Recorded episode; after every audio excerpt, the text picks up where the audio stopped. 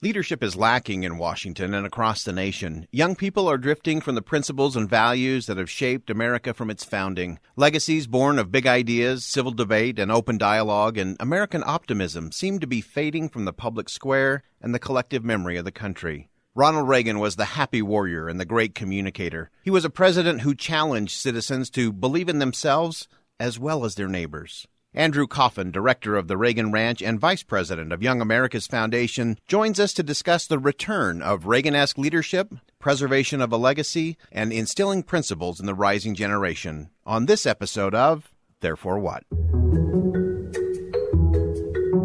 Therefore What is a weekly podcast that breaks down the news while breaking down barriers, challenges you in the status quo, explores timely topics and timeless principles, and leaves you confident to face what's next.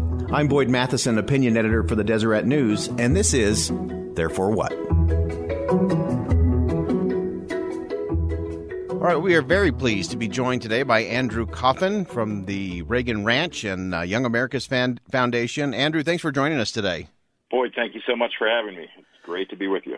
Well, you you have one of the uh, the great jobs in America, I always say, really preserving and protecting the Reagan legacy, and, and particularly the Reagan Ranch. And and a lot of people think uh, when they think about Ronald Reagan or a place to go to, they often think of the Presidential Library uh, in Simi Valley, which of course has its place. Uh, but you're tasked with something that I think is really the heart and soul of who Ronald Reagan was. So tell our listeners a little bit about the Reagan Ranch and uh, how it came to be, and and what its mission really is boy, the frequency with which people tell me I've got one of the best jobs in the world is a reminder that I need to keep looking over my shoulder.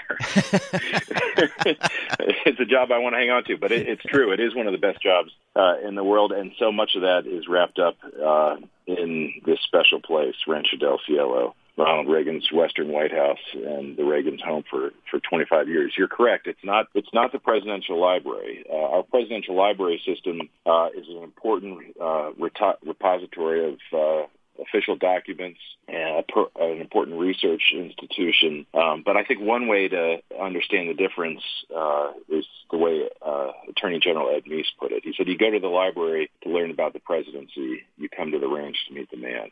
And and I think uh, that that sums it up well. Um, today, uh, Ronald Reagan's ranch home in the mountains northwest of uh, Santa Barbara uh, sits almost exactly as it did when when he so enjoyed it. Uh, you walk in the front door, and uh, his books are on the bookshelves, his clothes are in the closet, the his saddles and chainsaws are up in the tack barn. It really feels as though he never left, and um, I think there's just something remarkably intimate, something very personal about walking in someone's footsteps, seeing the sorts of books they kept on the bookshelves, how how they surrounded uh, themselves in their most private moments, uh, learning what they do with their free time, uh, and a visit to the ranch, as uh, Nancy once said, is a window into Ronald Reagan's soul. It really tells you a lot about his character, his it, values. Yeah, it, it really shares some important lessons. Yeah, it, it really does. I I've always said you can you can learn a lot about Ronald Reagan in in books and in other places, uh, but until you've been to the ranch, you really don't understand the man. They were so that the person and the place are so interwoven, uh, and so many critical lessons there.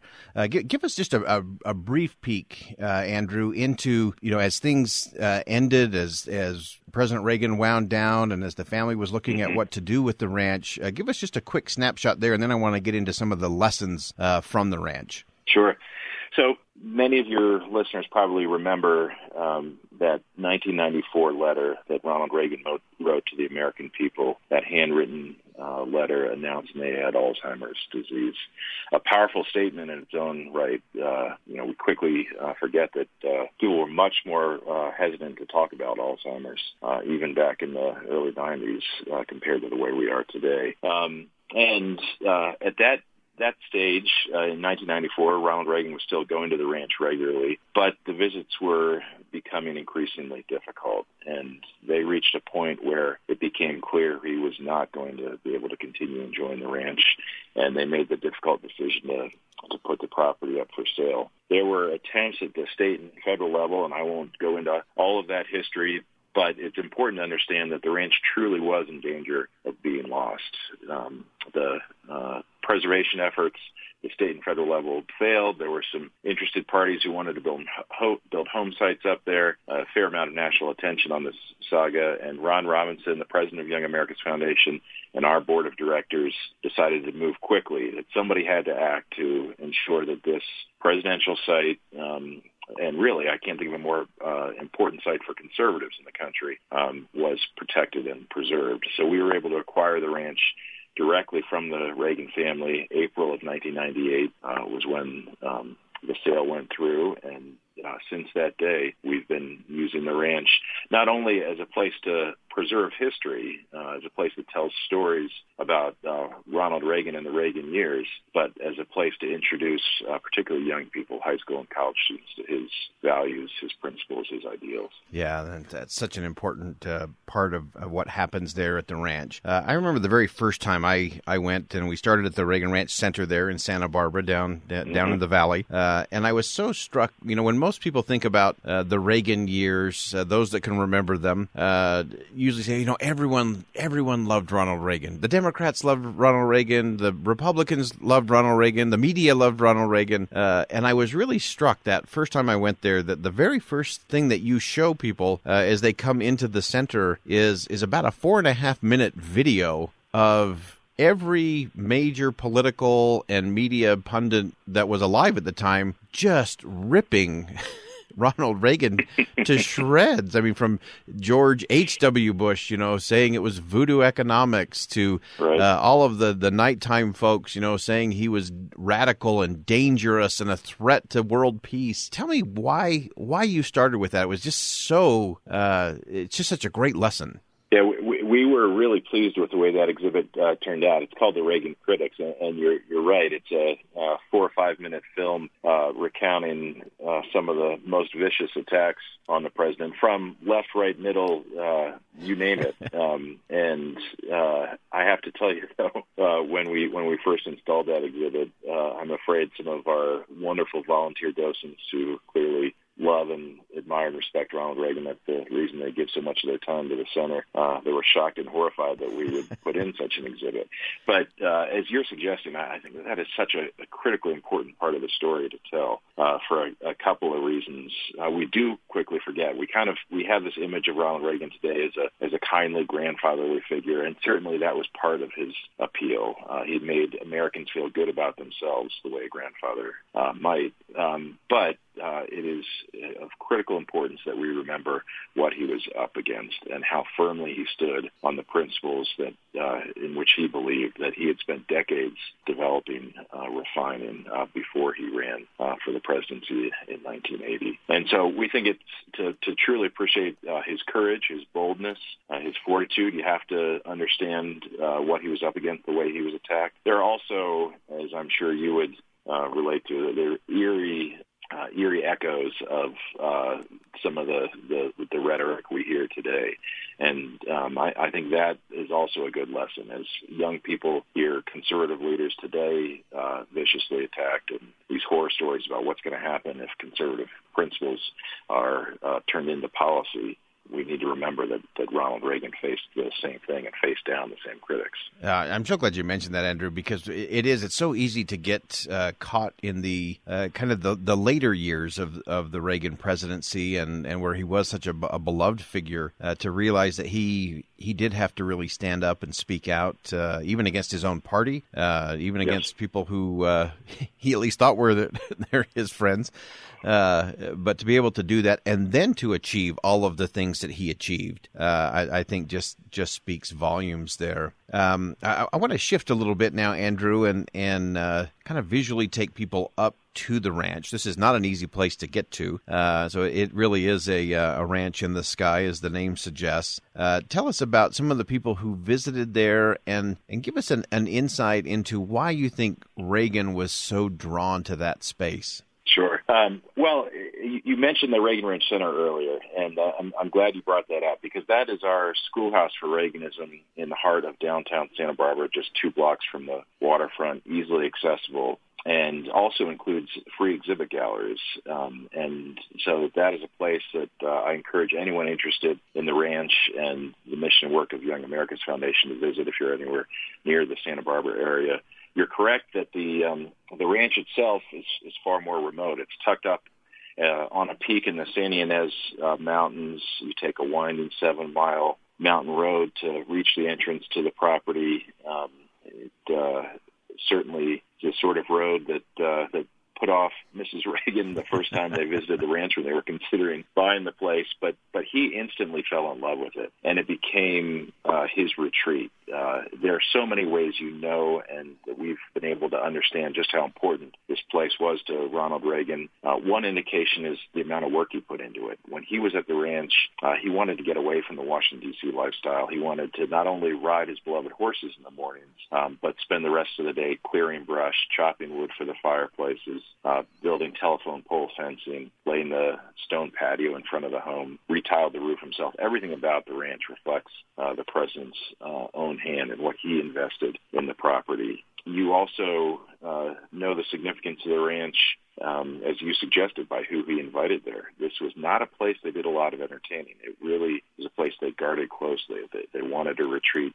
uh, for the two of them to enjoy each other, each other, where the president could uh, think, reflect, pray, uh, go back to Washington, recharge. But they did invite Mikhail and Raisa Gorbachev, George and Barbara Bush, Queen Elizabeth and Prince Philip, Margaret Thatcher, Brian Mulroney, the Prime Minister of Canada, to visit them there at the ranch. And and I I think Ronald Reagan, um, there was something about him and his connection to that property that he thought they would better understand if they visited him at the ranch. Uh, certainly, it was an eye-opening experience for somebody like Mikhail Gorbachev, uh, who, though he espoused the principles of communism, lived as other as every other Soviet leader did, with uh, access to the uh, retreats, the dachas in the Black Sea that were only available to the Soviet elite. This is not the sort of way that he was accustomed to uh, meeting with uh, an important world leader. But uh, that that was that was who Ronald Reagan was. Yeah. Um, and of course, he he often talks about the ranch.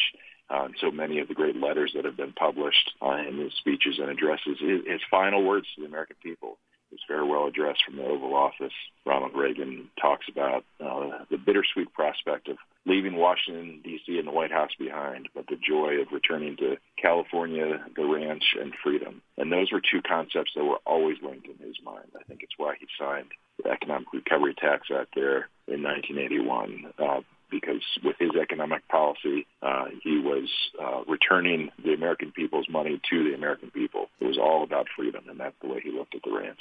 One of the uh, the great visuals to me at the ranch, you, you, mentioned this comparison that this was not a uh, an opulent palace for the for the rich and famous. Uh, one of my favorite visuals at the ranch is to walk into uh, their bedroom and to see that it was two single beds pushed together and held together with a zip tie. Uh, Ronald Reagan could have had any mattress in the world, and yet he he still did that. What did, what do we learn from that? You know, the the bed is amazing because that is the, the ranch is such a humble place, and uh, it's comfortable, but it's modest. It's only about 1,800 square feet. There's no central air, no um, no heating except for the fireplaces, and uh, it's that bed that that really sticks with people. Those twin beds were there in the home when they bought it. Uh, it was a working cattle ranch when the Reagans purchased what was then known as Tip Top Ranch. They renamed it Rancho del Cielo, and those beds were there they pushed them together, used plastic zip, to- zip ties in the headboard to keep them from sliding apart. At about six one, uh, Ronald Reagan was tall for a twin bed, so there's a, uh, you probably remember a bench at, at the end uh, where his feet might for hang feet. over. yeah, and and you know just the the simplicity, the humility, the fact that as, as you walk from from their sitting area, their living room into the bedroom. You're not walking down halls lined with uh, pictures of the president with world leaders uh, or with other movie stars from his Hollywood days. Um, it, it, it just it, it helps you understand, I think, how and why he was able to connect with the American people the way he was. Yeah. Um, they uh, there was there was a reason that people were so prepared to listen to him and what he had to say. Yeah, there there was an authentic uh, an authenticity there that I think is is quite unique in in yes. leadership. Uh, you, you, mentioned earlier him him working on the ranch, clearing the brush and so on, but you also mentioned this fence. uh, which to me, I, th- I think uh, says a lot about just having something to come to. Uh, describe a little bit about how this fence came about and, and how it really became kind of his eternal mission to, to work on. Right. Well, like most of the projects at the ranch, the president didn't want to start something and then have somebody else finish it in his absence. He would pick up where he left off the next time he was at the ranch. It didn't matter what he was doing, that's the way he handled it. And uh, the fence project is something he started in the mid 1970s, shortly after he purchased the ranch. He wanted to create a little corral uh, next to the home learned that Pacific Bell had some used telephone poles available, made the call himself to uh, make the arrangements to purchase the, the poles and have them delivered to the delivered to the ranch. And uh, it uh, he didn't finish uh, the fence project uh, until 1987. He, he'd uh, one section done, and uh, one of his buddies who worked with him up there, Dennis LeBlanc, said that it'd be sitting on the front patio, and he could just tell by the look in the president's eye he'd come up with a new project, a, a new section of fence, and he wanted to uh, put in. But it was certainly one of the ways he relaxed. I mean, he was out there with a chainsaw. He developed the um, the plan for the fence himself. Kind of, kind of an interesting thing. He, the the poles arrived in uh, they, they were 45 feet long, and he developed uh, a way of uh, cutting the poles down for the posts and the railings uh, that used all of the uh, all of the pole except for three feet, and that those last three feet uh, of the pole he used to put in uh, steps leading from the home uh, up to the uh, tack barn, which is set up on a, a little hillside uh, just above uh, the Reagan's adobe. So, uh, you know, again, just indicative of the way he thought about things. Uh, he, he got the poles; he wanted to use every last bit of them. Well, that's uh, good frugality, and and I think a, a, good lesson in terms of just having something to go to. You know, to have a place to go to. Uh, most people don't realize that he he spent almost uh, total was almost a full year of his eight years as president actually at the ranch. Is that right? Yes, that's right. Uh, uh, just over 350 days. So one of his eight years in office uh, was spent uh, here at the ranch. It truly was the Western White House. Yeah, that's great. So I, I want to shift to some of the uh, some of the the principal components uh, and some of the things that you're trying to pass on, especially through the Young Young Americas Foundation, mm-hmm. in terms of some of these these important legacy pieces. but before we leave the the ranch itself, I, I think there's one other experience and story that I I think everyone needs to understand, just in terms of President Reagan's ability, even even as he was winding down and as the disease was progressing, that he was still worried about the people around him. And uh, you mentioned his his love to go out for the the ride. Uh, I know they went through a few Secret Service folks uh, with broken arms and limbs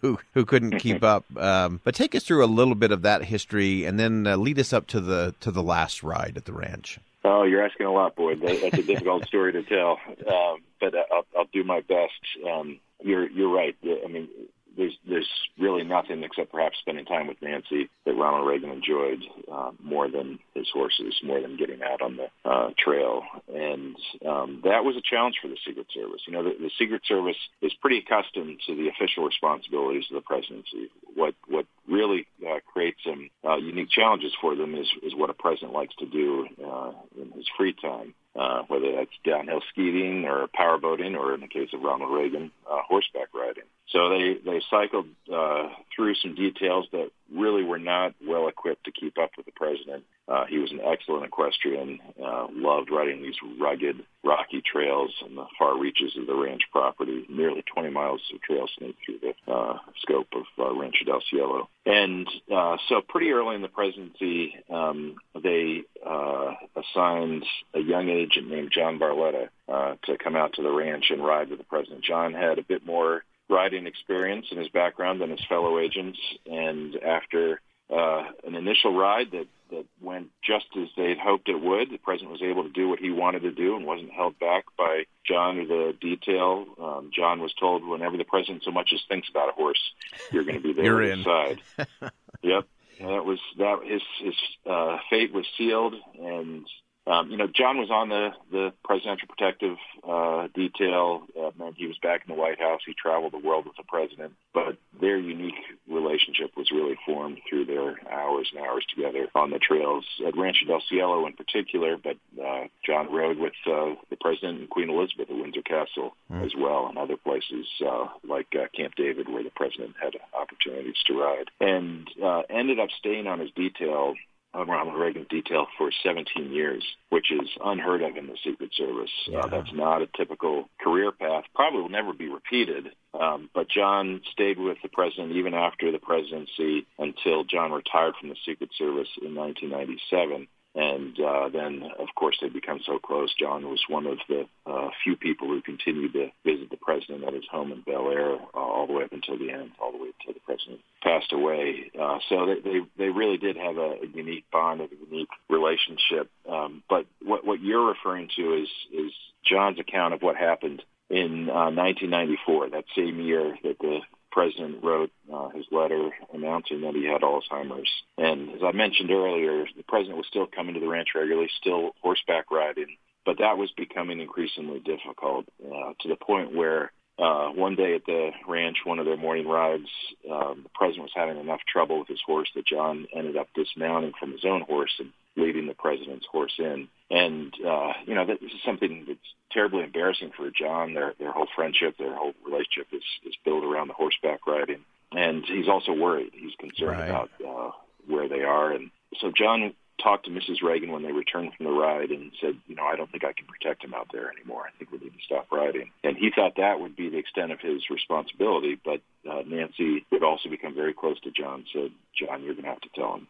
I'll take it better coming from you. Uh, not what John wanted to hear, but yeah. uh, um, he wasn't going to say no to Nancy. And so later that afternoon, uh, Mrs. Reagan called up to the Secret Service command post, uh, which is still on the property, and um, said, John, it's time. Why don't you come down to the house?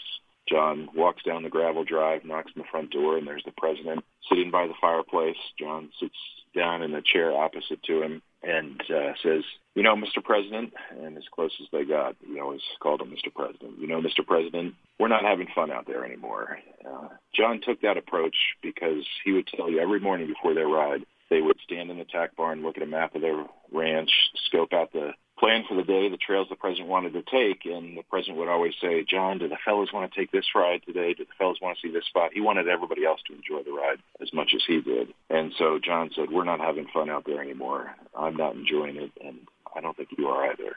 At this point, of course, John is having a hard time getting the words out. Uh, he was tearing up, and he said the president stood up from his chair, walked over to him, put his hand on his shoulder, and said, it's okay, John. I know. And that was it. Uh, they they never rode again, and they never talked about it again.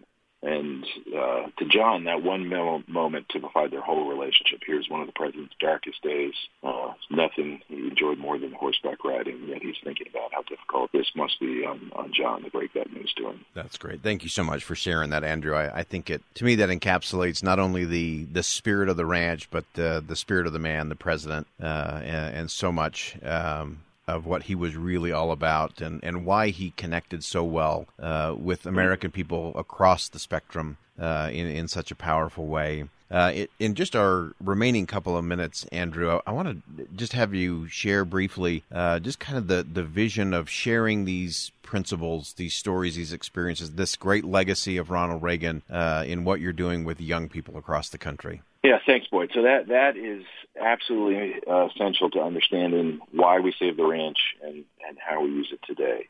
The ranch is itself is not open to regular public tours. Part of that is uh, just the logistics of it. Uh, one of the things the president loved so much about the place is that it wasn't easy to get to. He used to say, when you get there, the world is gone. Um, and it's not the sort of place you would have hundreds of thousands of people come through uh, every year and preserve it as we are now. Uh, but it's also a matter of strategy. It's a matter of priorities. We think uh, the most important audience we can reach with the with the ranch and the lessons it holds are young people during those formative high school and college years, uh, and that's what uh, we've been doing throughout uh, the history of Young Americans Foundation. We were founded by Bill Buckley uh, in 1960 in Sharon, Connecticut. By 1962, Ronald Reagan had joined our advisory board and was our honorary national chairman. Uh, later in the 60s, and that started really four decades worth of working together to introduce young people to conservative ideas. We're a 501c3 nonprofit, so we don't get involved in elections, campaigns, candidates,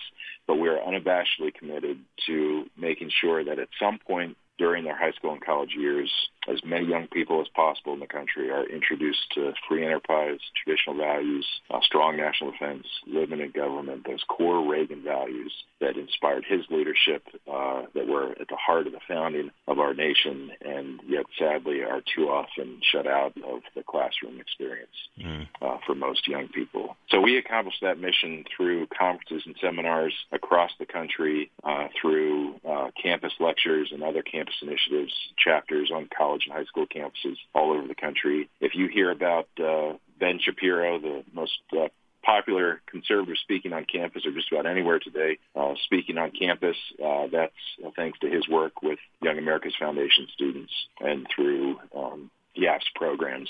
Uh, Dinesh D'Souza, Allen West, so many other great conservatives uh, we send to campus. So the um, ranch has become really the essential training ground to accomplish all of that. Uh, and it is uh, the one place where uh, most high school students are introduced to the mission and programs of Young America's Foundation. We all know that a high school student today has uh, the world in the palm of their hand with their smartphones. Uh, to really uh, attract students to uh, a program, you have to offer something unique and experience they can't get anywhere else. And uh, the ranch uh, does that uh, for us. It gives uh, young people who weren't even born during the Reagan years. You think about a, a 14 to 18 year old high school student uh, born 2000 or after yeah. um, uh, attending our programs. They have no firsthand knowledge of the Reagan presidency, and yet they flock to Santa Barbara to walk in his footsteps, to learn more about uh, his life and character, and then have that inspirational experience matched with the opportunity to hear from great conservative leaders that uh, sadly they shouldn't have to travel to Santa Barbara to hear from, but just don't have access to anywhere else. And we have found that to be a powerful, powerful combination. The compelling ideas and speakers matched with the example of, of Ronald Reagan.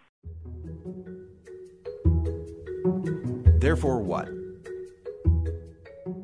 Well, as we uh, get to the close here, uh, we always end our program with uh, the therefore what question. Uh, and uh, it really is the, the, the where do we go from here moment. Uh, and I'm going to let you be the the final answer on therefore what. What do what should people take away after listening to us for the last 25 minutes? Uh, what do you hope they think different? What do you hope they do different? Uh, and as you're thinking of your therefore what, uh, to me one of the most poignant moments for Reagan was his 1980 convention address. You know, this was long before Morning in America and a lot of the positive feelings and you know here he was in a in a jam packed stadium, uh, and as he got to the close of of that speech, really the speech of his life to that point, and he could have thrown out any red meat political line in the book, and the place would have gone crazy. Uh, but he didn't. He he stopped, and it was it was almost as if you could see him uh, at the ranch and he invited all of those who were watching on television and those that were in that arena that as we begin this journey together, we can't do this alone. Would you join me in a moment of silent prayer? And so rather than ending with a red meat applause line, he ended with silence. Uh, and I thought that was just extraordinary. And I think he, he got that stillness, that silence, uh, from the ranch. And so that's, that's one of my therefore what's is, as I think about the Reagan legacy is that it, you don't always need the bombast. You don't always need the, the hyper rhetoric. Sometimes a, a, little bit of stillness, uh, in a very turning world, as, uh, Reagan would say, uh, really can be the, be the answer and the solution.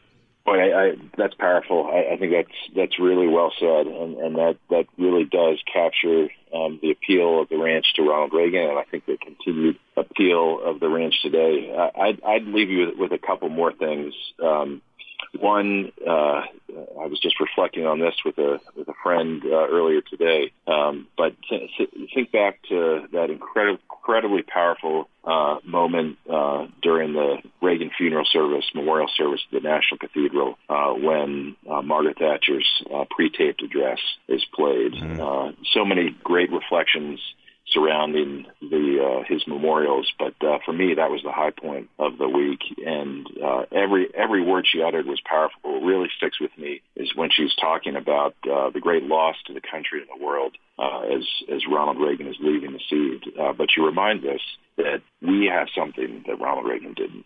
We have his example. And I think um, that is incredibly important. We we it, we we look around and it's easy to to tear people down from high places, but I think it is very important to recognize uh, who our heroes are, uh, who is worth emulating, and to ensure that uh, future generations are exposed to and learn the same uh, principles. Uh, and uh, that leads me to the second thing I would say. I, I've mentioned that um, it is not necessarily the easiest thing uh, to do to, to get to the ranch, but there are opportunities to visit, especially for any young people listening, especially if you have a young person in your life. If you care about instilling these values uh, in uh, a high school student um, who I would say, uh, no matter what kind of family they come from, is in desperate need of uh, having these ideas and values reinforced. Go to yaf.org, uh, look at the um, line up for our upcoming programs uh, anywhere in the country, but uh, particularly the high school conferences uh, at the ranch, and uh, look for an opportunity to send that young person uh, through uh, one of these programs. they they are life changing experiences. They form bonds with other students who care about the same ideas that last a lifetime. Uh, they're emboldened. They realize that there are incredible resources available to them so they can bring these ideas back to their own campus, campus, uh, campuses. Uh, and then, of course, uh, they, they learn from the example of Ronald Reagan. Fantastic. Wonderful. Andrew Kaufman, thank you so much for joining us today. Remember, after the story is told, after the principle is presented, after the discussion and debate have been had, the question for all of us is, Therefore, what? Don't miss an episode. Subscribe to this podcast on Apple Podcast or wherever you're listening today, and be sure to rate this episode and leave us a review. Follow us on DeseretNews.com slash TW and subscribe to our newsletter. This is Boyd Matheson, opinion editor for the Deseret News. Thanks for engaging with us on Therefore What?